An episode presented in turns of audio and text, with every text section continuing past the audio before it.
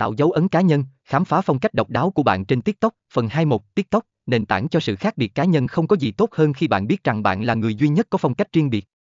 Và TikTok là nơi bạn có thể tỏa sáng với vẻ đẹp độc đáo của mình.